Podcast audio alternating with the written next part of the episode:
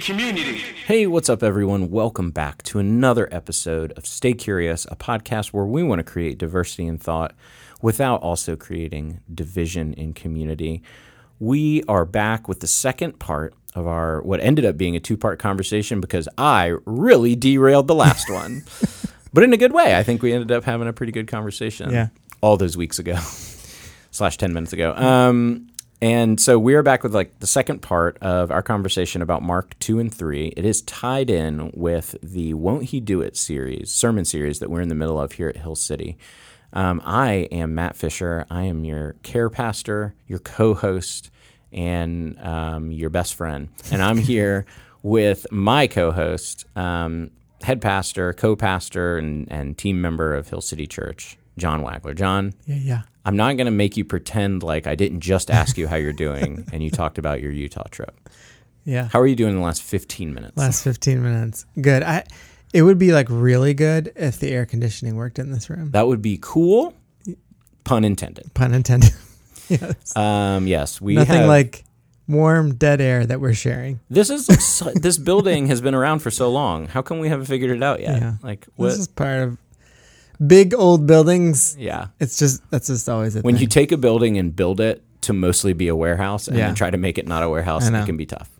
Um, I would agree that I would like to not be sweaty. We are going to skip into the feed, uh, or from the feed. I always say into the feed. Um, and we are going to just get right back into our conversation um, about Mark 2 and 3. This week, we're going to be more focusing on the latter half of Mark 3, which is what we meant to do last week and just kind of talking about some of the things that Jesus says about about his family, some of the lines he sort of redraws. Um, before we were recording, we were talking about how Jesus is kind of like not just flipping the script, but I, I use the analogy. He's like upgrading the software. He's very much in his "you've heard it said, but I say" mode, and he's taking.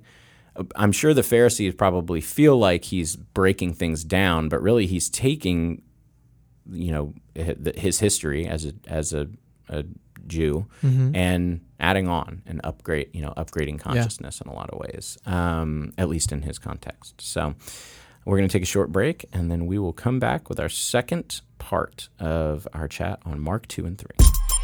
Y'all know we staying curious over here. All right, so John, at the end of Mark three, uh, Jesus' biological family comes to him, and he's like, eh, "Who is my family really?" yeah. Pretty heavy. Yeah. Um, a lot of implications. Now, of course, we can always take it as just like this is at a time for Jesus specifically and doesn't necessarily have implications for us, but kind of feels like it does. Yeah, there's probably a lot of people who read that passage who have tough families. They're kind of like, "This is cool." Yeah. I kind of like to be able to freely say this. It is loaded because when you think about that part of the passage, um, we can't neglect and remember how important like household codes were and the value of people's family in the realization that you know your family line dictated uh, so much for like who you were in a society, how much money you were going to have, like the land, the wealth, all that stuff. And and so even marital status, all those things and and so who you were connected to was like a very important piece. And so for Jesus, even just on a practical level here, now this is a a larger kingdom thing that he's doing, but even on a practical level, like even him uttering those words was people would just been there would have been a literal gasp in that room for him to be like, I cannot believe he just said that. I mean, truly, Mm-hmm. I, I cannot imagine, um, even today, like, because for all intents and purposes, he was not, you know, if you're from a super broken family and like, you know, your abusive alcoholic father shows up and you're like, Yeah. nah, you're not allowed in my house, people will be like, that's reasonable. Sure. Uh, back But that's then, not what he was. That's not what his deal was. yeah, his deal was like his family was by all intent cool. Yeah. I mean, like you know, his mom is obviously the mother Mary, um, and his brothers are helping him out with his ministry in a lot of cases. Mm-hmm. So that would be, I think, pretty scandalous even today if like you know your perfectly functional, caring, supportive family showed up and you were like, meh.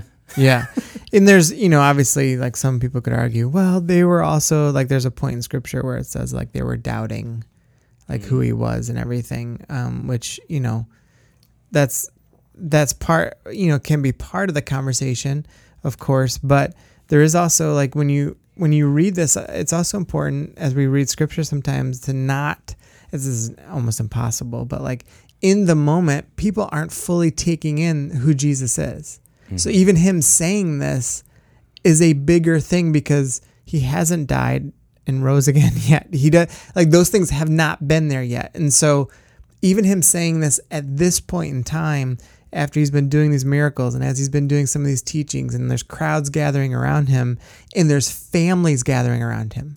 You know, it's like him saying this is is a really it's like a jolting statement that he's making in this moment because he is he when we say that like he blurs lines it's exactly what he's he's doing here. Like he's he's like man you guys think the kingdom is one way and you've created your maybe own personal kingdom or whatever. He- and he's like "Ah, my kingdom is the way my kingdom is like it, it's very different than how you guys are perceiving and entering into this whole idea of of following god Yeah. And I think, again, this is really easily good news for people who struggle in a family system. So mm-hmm. if there's abuse, if there's neglect, if there's just unloving, I mean, none of us love perfectly, but I mean, truly like systematically unloving behavior in a family system. Jesus was really offering a lot of freedom to say, like, look, just because she's your mom, it doesn't mean that you need to be you set like you can set a boundary and not feel bad about it yeah like you're the I, I think the um in in my in the NIV it says whoever does God's will is my mother, sister, and brothers. That's that has a lot of heavy implications for people that are in potentially abusive or oppressive relationships with their Yeah. biological family. Yeah, it does. It can um it really does it can create a um, element of grace for people in that and a um, almost like a sigh of relief um, it doesn't take away pain or trauma or any of those things but there is a level that in this moment you can be like whoa, whoa, whoa. man that person who abused me or that whatever it's like they might be related to me in which i had no choice over. Mm-hmm. But the reality is is like it does give some space there for people to actually breathe. Yeah, and and it gives you a sort of response when okay, so you're having Thanksgiving dinner and you know you don't invite your cousin, uncle, brother, mom or dad because they're going to show up, they're going to get drunk, and they're going to be abusive, or they're mm-hmm. going to show up and they're going to you know not act lovingly, not do God's will, right? yeah um, and maybe somebody else in the family. Oh, how could you, you know, or whatever? How did you? You invited your friend from church, but you didn't invite your own whatever. yeah I mean, you got a leg to stand on theologically here, as far as Yeah. or, or at least I guess biblically. well there's an equivalent here you know both you and i like uh, dr henry cloud and he has this great stuff around boundaries and um, jesus is actually setting up some boundaries here too because a lot of times what can happen is you know just because someone's family doesn't mean they get access to certain things or just because someone's family doesn't mean that you have to just you know go with it you know whatever. And jesus is actually setting some boundaries here of, of an understanding be like whoa you're saying that that they get access here. Hmm. Your family's right outside. It's like are you saying that they get access because they're my family? And jesus is like no no no my family are the people that are in with the you know with the will of the father you know and so he's he's creating actually some boundaries for people too that it's okay to have those things Yeah. And I think it's a real challenge for us as a church. You know, we've talked a lot on this podcast and in our community about um, not idolizing marriage, creating space for single people, creating space for people who are called to um, singleness or non parenthood, you know, sort of not having kids. And, um, and I think this really even widens that even more that if you consider yourself a follower of Jesus, if you consider yourself an active member of a church community, you have to start asking yourself, am I creating space for people to feel like family? Like am I like we you know we have a couple of we always call them our 20 somethings but like we you know have some folks in our community that one of them consistently jokingly calls me her dad um, uh, but like that we it, it's not a oh we're going to throw a party so you can come over. It's a hey if you're just feeling lost lonely or that you need you know some familial connection like don't don't hesitate to reach out and just come over and do nothing. You know just hang out hang out with us and our kids and watch a disney movie Yeah. or whatever. Um, a lot of the times that gets you know built in community groups uh, discipleship groups but it can also just be intentional intentional community Yeah. And, you know, it's also like, I think it also can bring an awareness into um, sometimes the people who uh, they have this moment with Jesus and they transform their lives and it puts them almost outside of their family.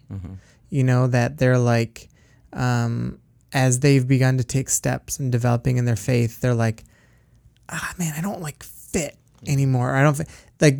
This is also creating some room. If you think about it, you know, in um, John chapter seven, uh, Jesus' fam- it says that Jesus' family were like they were doubting who Jesus was, and and you can understand that because his his intellect was like different, his wisdom was different, like everything was just different, and they were just like, even though like Mary knew and had this experience, it's still like there's a lot that goes into all of that and some worry too about man if jesus keeps teaching this way they're going to kill him. Or if, you know like all that stuff. And so there you can understand some of the angst there. But i would just say that part of what this story does too uh, or this part of the chapter it's like man when you start developing your faith and growing in your faith and you feel like you're in tune or in step with the spirit of god working in your life there can become times even if your family are christians where you're just like there's a big separation point here that's happening. And it doesn't mean that you just ignore them or just be like, Right. screw you guys. Right? I'm not saying that, but you can, there's a moment where you can just feel like, like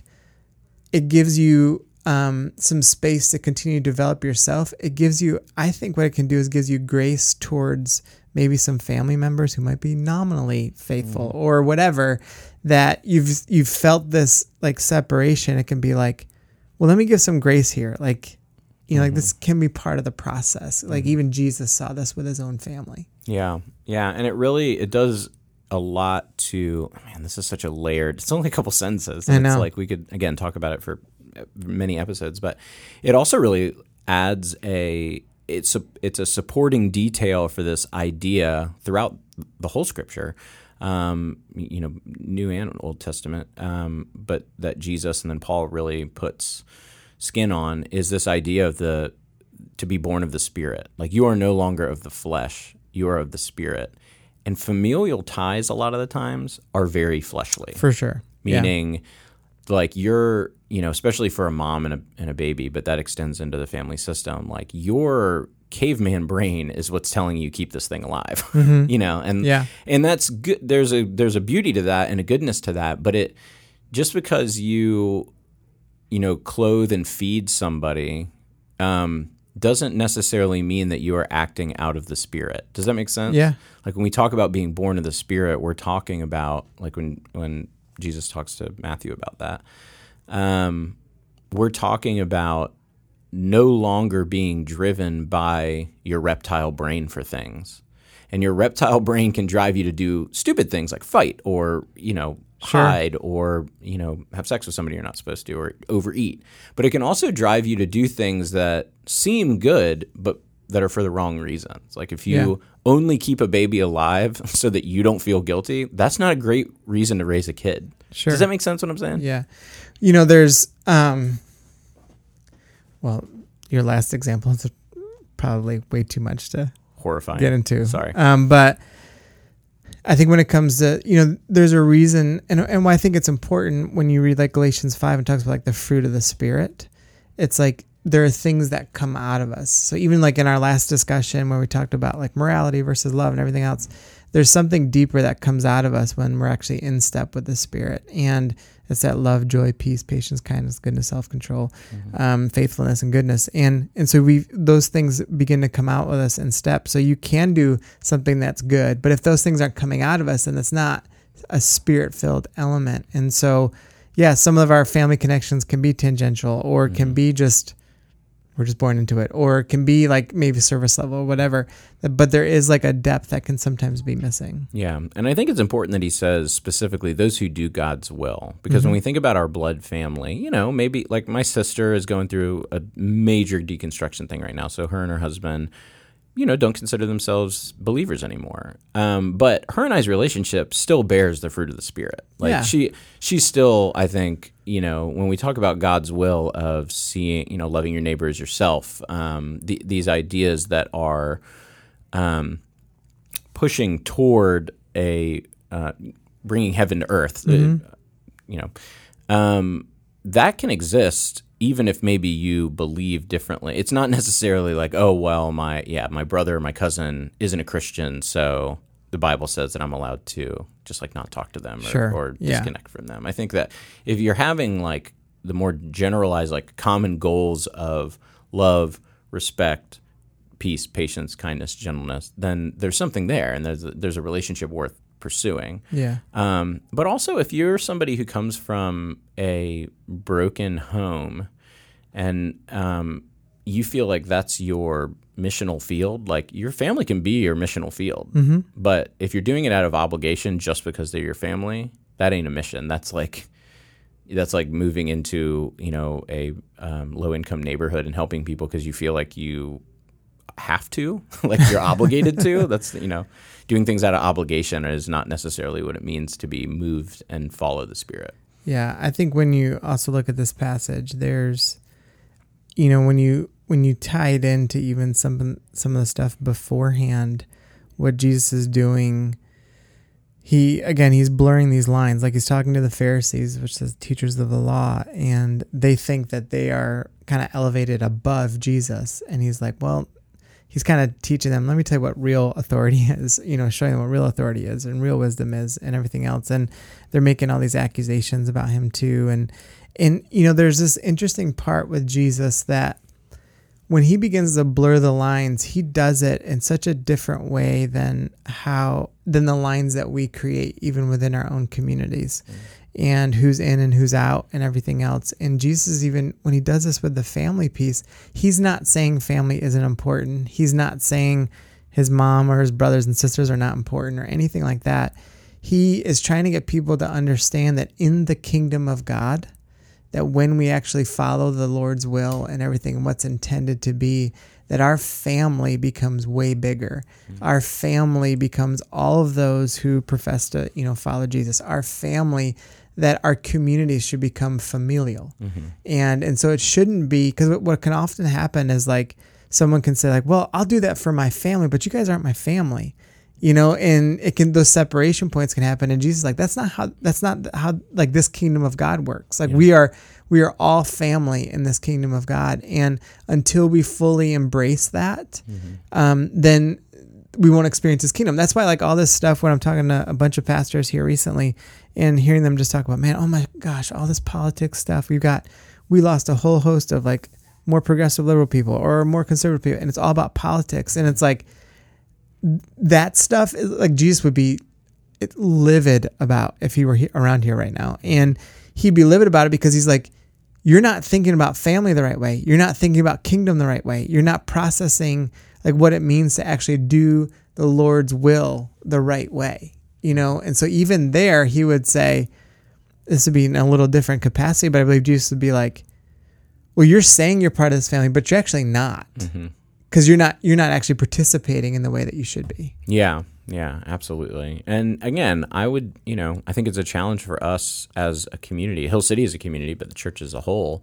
Of if we're going to preach this, we have to make sure that there's actually room there um, to live it out, right? So if somebody in your again your whatever Bible study small or community group, discipleship group, just somebody you know through the community is always talking about how toxic their family is and that they're afraid to go home for Thanksgiving. You got to be ready to be like, come to our house Yeah, for our house, Thanksgiving. right, you yeah. know? and and you know there might be some awkwardness like introducing your friend from church to your grandma and explaining why they're here but they're not blood family but that is absolutely i think the call here is um, to create a space where you can say, "Well, you're part of our family. Yeah. Like this is your family now." Have you ever? I'm curious in in like a counseling capacity or like a pastoral sort of like one-on-one conversation capacity, maybe even back um, in your days as as doing college ministry Mm-hmm. and stuff. Was there ever a time where you cited this to somebody who just had a really toxic family situation? No doubt. Like there, there's been a few different times because when you sit with people and they're like, "But this is my brother,"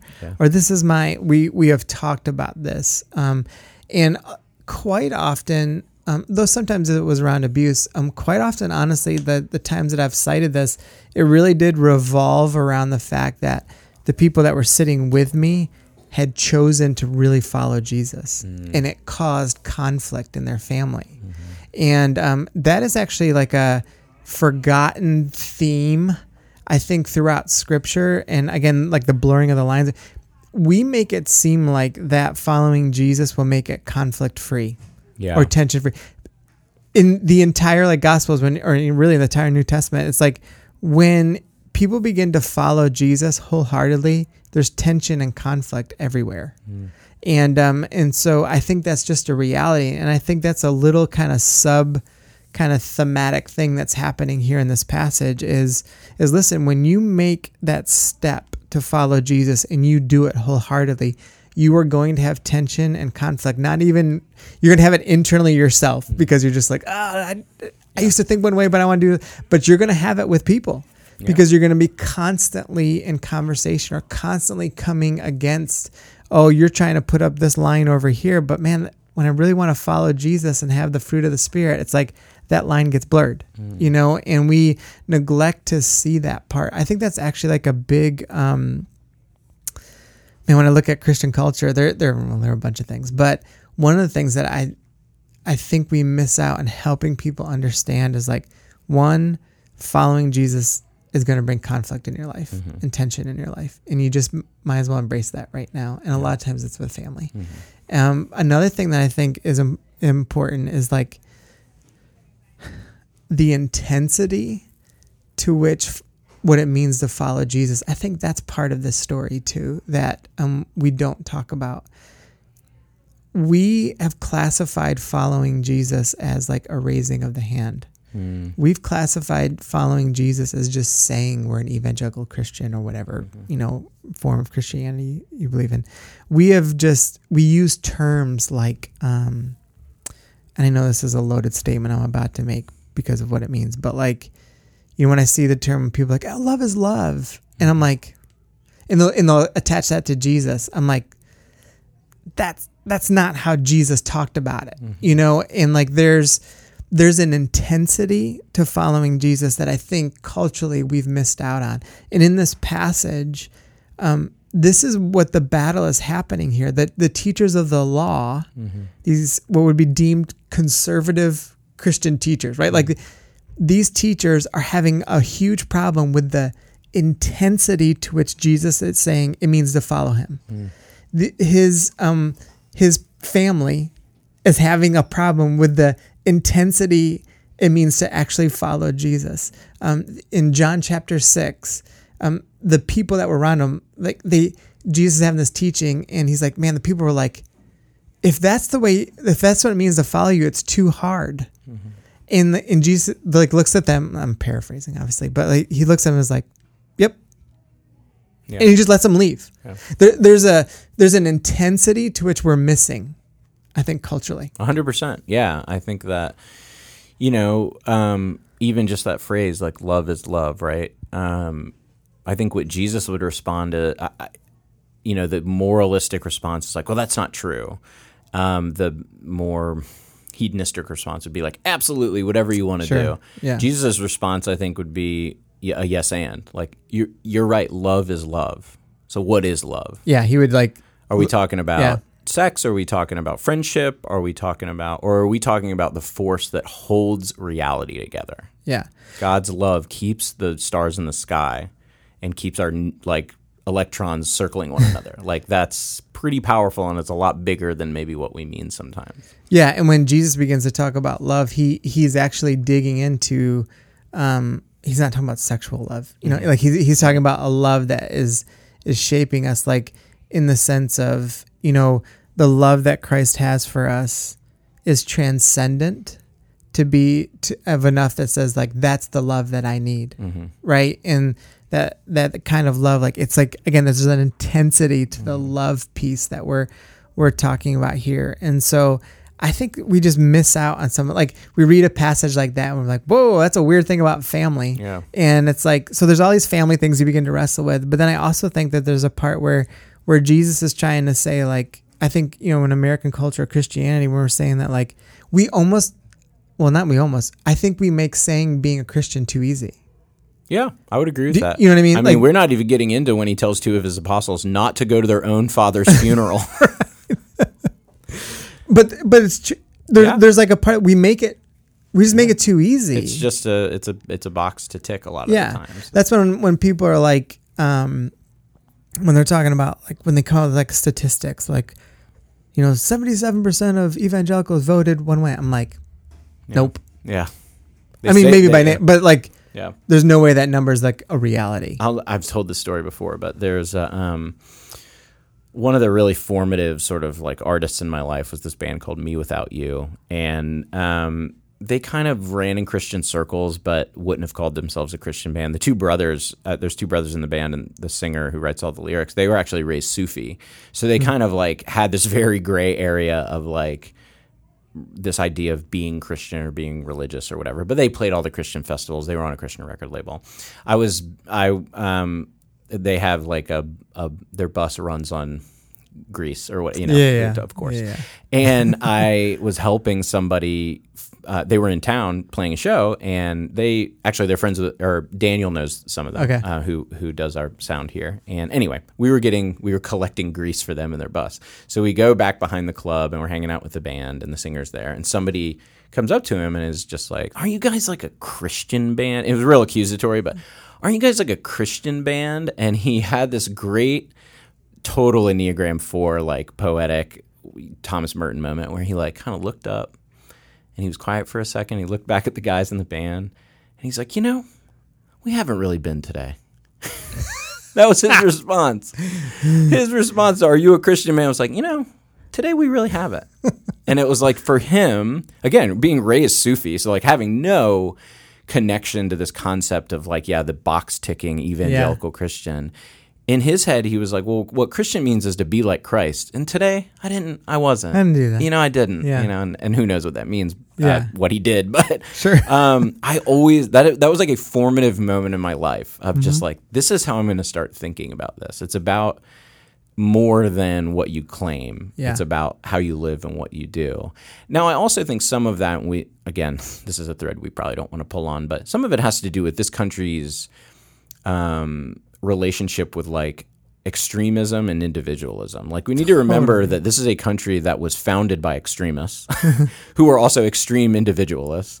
And so when you do think sometimes when you think about somebody who is really radical about their faith and really does live it out, it also can be, you know, can be weird too. Like you can, yeah, it can be like Totally. living in the middle of the woods, burning your social security card, Yeah. kind of culty vibe Yeah. um, hey, you know, respect for living out your thing, but also be wise about how you're doing that. But I think you're 100% true. That's probably the minority ish, the, the lesser problem. Yeah. The bigger problem is like, yeah, I'm Christian, I guess. I think it's Like a weird Right, thing to yeah. say, I guess, about. Well, that's the thing that I think with Jesus that I think constantly when I just teach about what he, you know, what he taught and trying to like portray that in the most simplistic way, but there I'm constantly like taken back by the passion, intensity, and um, almost extremism of what it what he talks about to follow him. Yet he does it in the middle. Mm. Do you know what I mean? Like he he does it in the space that no one actually wants to inhabit. And he does it there. Mm-hmm. Like that's how he does it. And I think that's one of the things even here with this passage that can easily be, missed. He's he is he's not trying to be one of the extremes. He he is saying there's an intensity to follow me. But we do this in this incredibly gracious, compassionate, empathetic way that and kind way that puts us in the middle mm-hmm. of all this stuff. And like that's where my people are. Mm-hmm. That's where my family should reside. That's what the kingdom of God is like. Yeah, yeah, absolutely. It's a and it's a. I mean, like in Buddhism, they call it the middle path, right? Like we often call it the third way. I mean, like the original Christianity was called the way. Yeah. Um, it's this idea that you think that life is a binary between dispassion and passion. So you're either fervently for this thing or totally ambivalent about it. And the intensity of that third way is something that we don't we don't like to to Yeah. deal with. We were kind of talking about on the last episode how you know Gladiator would be a very boring movie if uh, Maximus had just not fought Mm-hmm. Right, and, and, yeah. and like boldly martyred himself. But Yeah. then there's no movie, so we hate that idea. Yeah. we hate we hate the idea of the sort of like um not uh, well passive resistance, right? Yeah, if- or not passive, but nonviolent resistance. Yeah. If the story is told that in Gladiator that he turns the other cheek. Yeah. What? What- that doesn't make where me do you feel go from there? yeah, my feelings don't feel. I don't feel any good emotions about that. Um, And but but how extreme would that be? You know, like how Exactly, extreme yeah. how extreme would it be if instead of sending it, you know, if a, somebody attacked a, if a if a I'm not saying we do this, but like if an army attacked us, whatever that country was, if we instead of sending soldiers back to attack them. Just sent Christians over there to just say, "Hey, you guys seem mad at us. If you want to kill us, cool.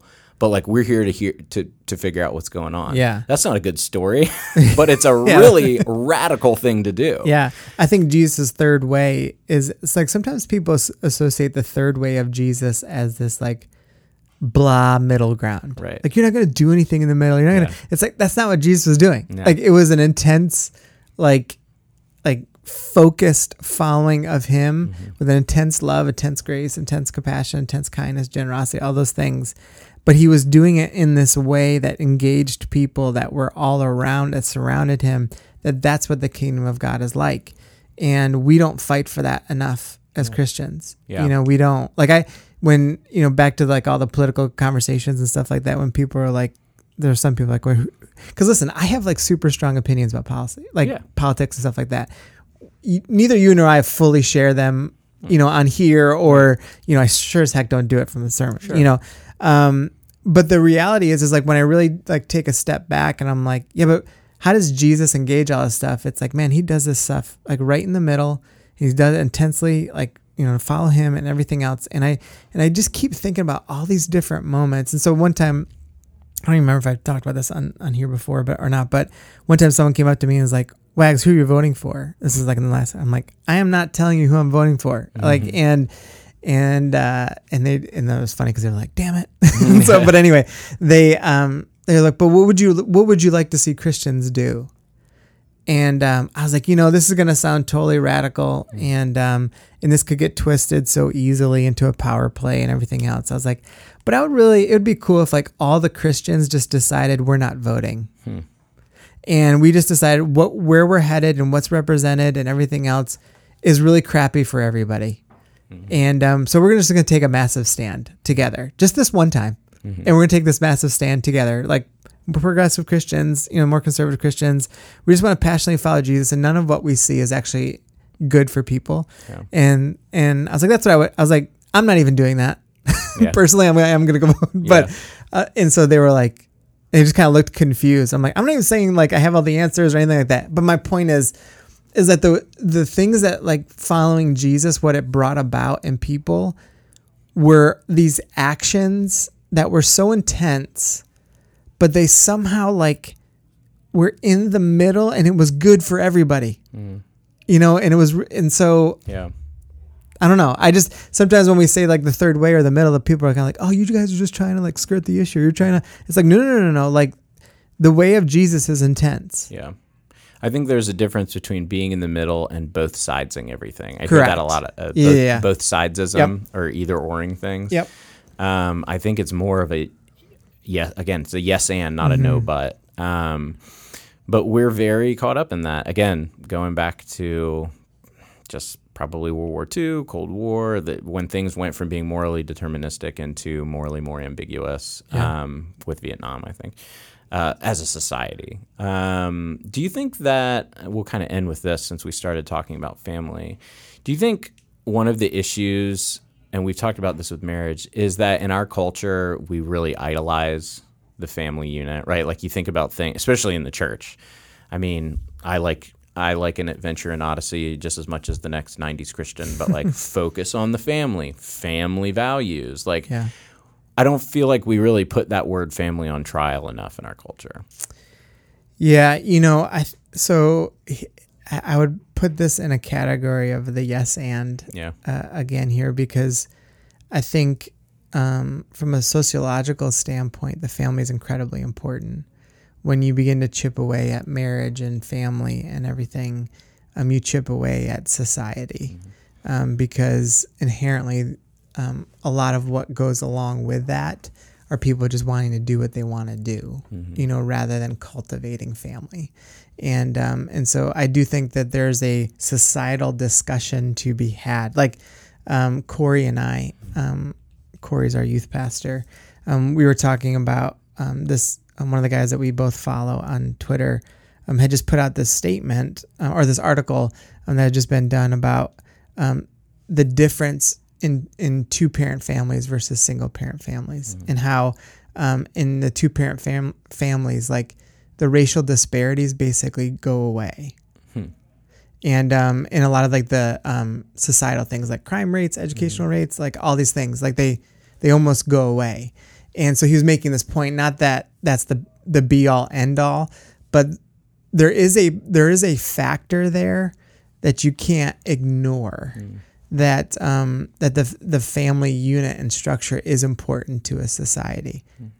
However, we can idolize it, and it can be um, detrimental to um, how we talk about how we engage it. The fact that so often, um, you know, if you're single, you know, you feel like you're like ousted if you're not married. You know, in church communities, or um, if you if you were divorced, or if you are a single parent, you know, for whatever like you you're like I'm ostracized from different things too because of that. And and so we've done a disservice sometimes by overemphasizing or having like an idolatrous relationship with the family language. That's good. Well, thanks everyone for joining us. Um, if you have questions, quips, comments, or quotes, you can email them to staycurious at hillcityrva.com. Rate and review us when you get a second and share the episode so that others can get in on the conversation. And until next time, remember to stay curious.